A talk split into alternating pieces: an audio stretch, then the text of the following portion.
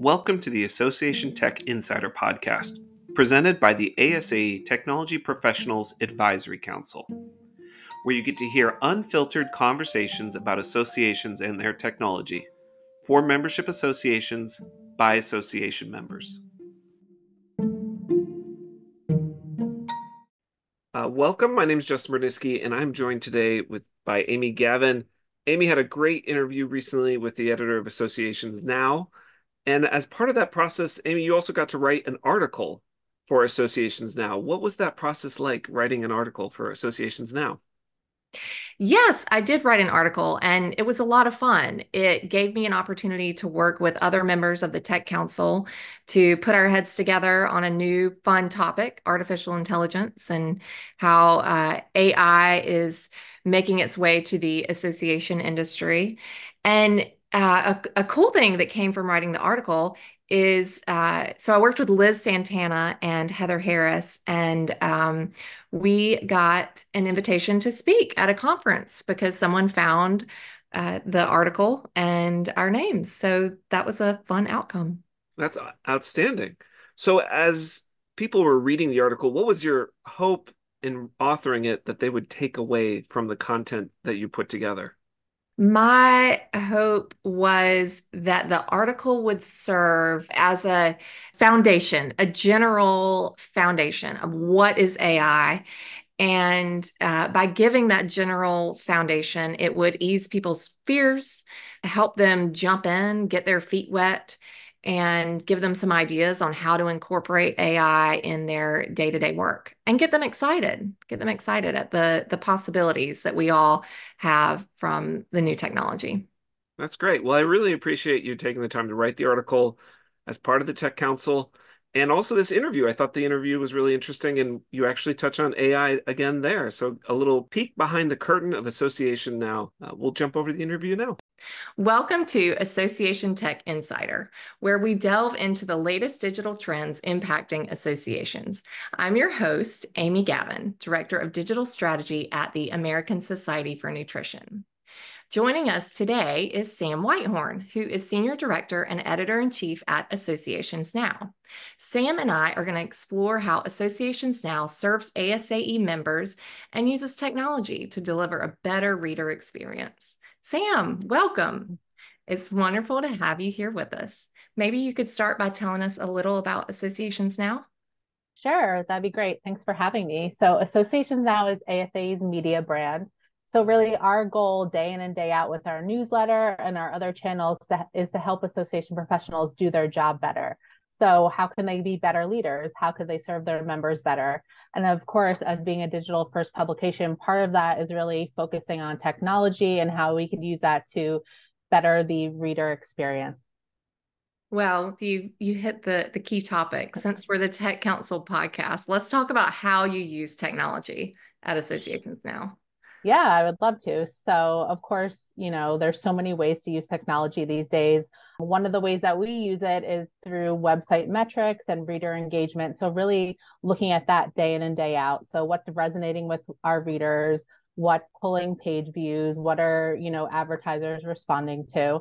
And so that's a big part of it. Another part of it is that really diving into our newsletter, which is AI driven, which we've really been successful with over the past couple years. So that's a really important tool in our toolbox because that's really how we drive all our traffic to the site. So you mentioned AI, which is like the buzzword of 2023, right? How are you using AI in that newsletter? Can you tell us a little more about the platform? Yeah, sure. Would love to.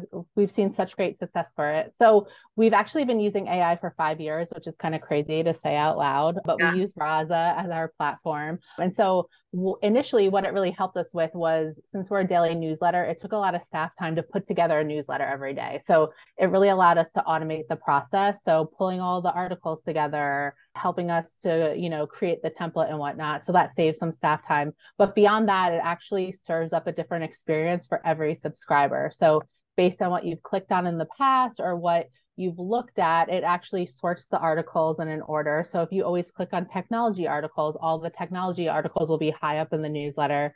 Same with the jobs that get pulled in through associations job board. So we're able to like sort of curate that. So we've really seen it increase our click through rates and our open rates. So it's been really great. Wow, that is great. And that's such a great way to use technology to serve members, to add more value, and to save staff time. In my experience, associations often struggle with how to use data analytics because so many of us are small staff organizations and we just don't have the time or or maybe the expertise because these tools change so often. So it's nice to hear that you can use artificial intelligence to act on that user engagement data that you're already collecting. Yeah, no, it's really great. And I think it can be overwhelming. I feel like associations yeah. sometimes have too much data. It's like, where do we start? Where do we begin?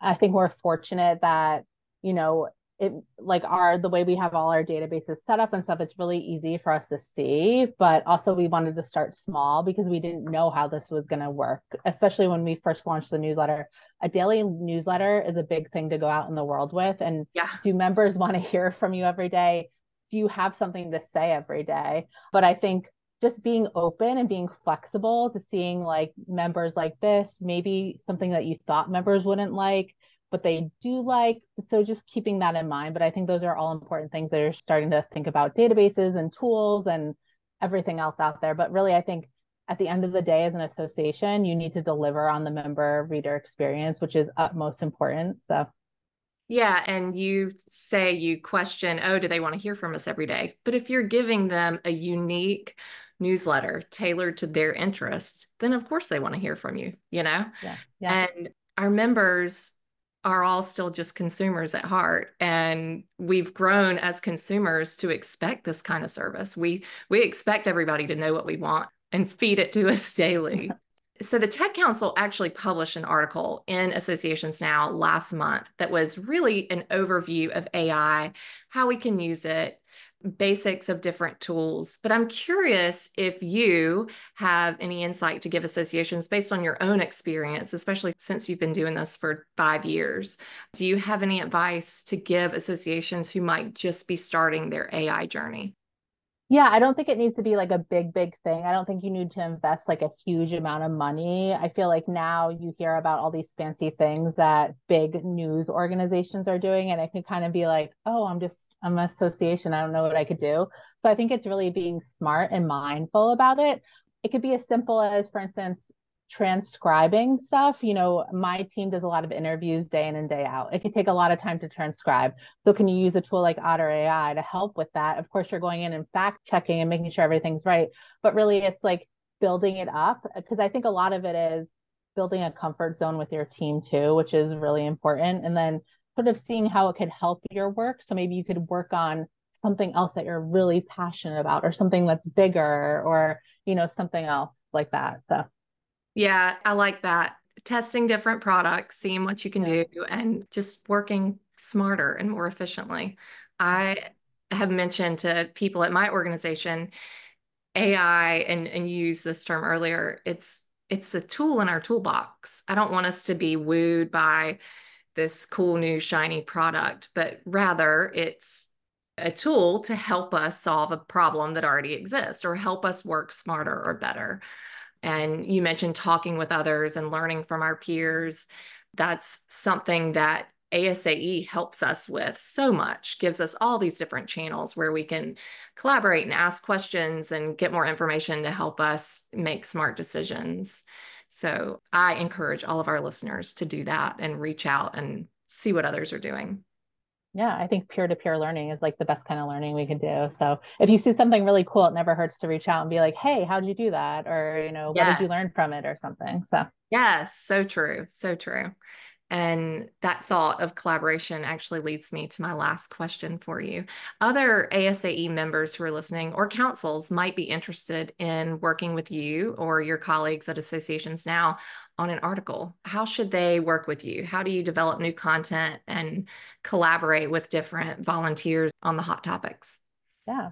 So we couldn't do a lot of what we do without our members. So we love them and we appreciate all their subject matter expertise. I think there's two ways. So I think you know, you guys are always welcome to submit ideas. If you have an idea for, you know, I want to write an article, but also, you know, we have writers writing day in and day out. So we really see our members as the subject matter experts. They're the boots on the ground. They're doing this work. They know what works, they know what doesn't. So we really rely on them for that side of things. But also, we love to have our member voices in there. We love to celebrate your wins and your discoveries and what you've learned. You know, the Tech Council, for instance, writes an article every quarter, which has been great. I really think it, it allows people to build themselves up as a subject matter expert too. And it mm-hmm. allows us to get new voices out there. So, like I said, we couldn't do what we do without all of you. So, thank you.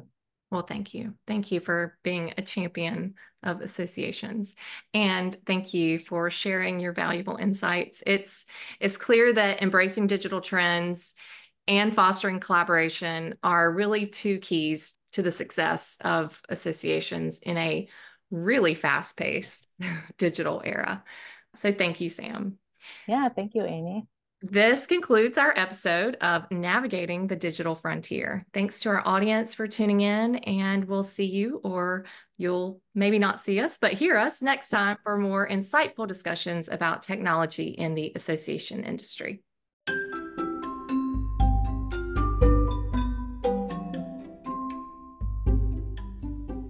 Thanks again for listening to the Association Tech Insider podcast presented by the ASAE Technology Professionals Advisory Council.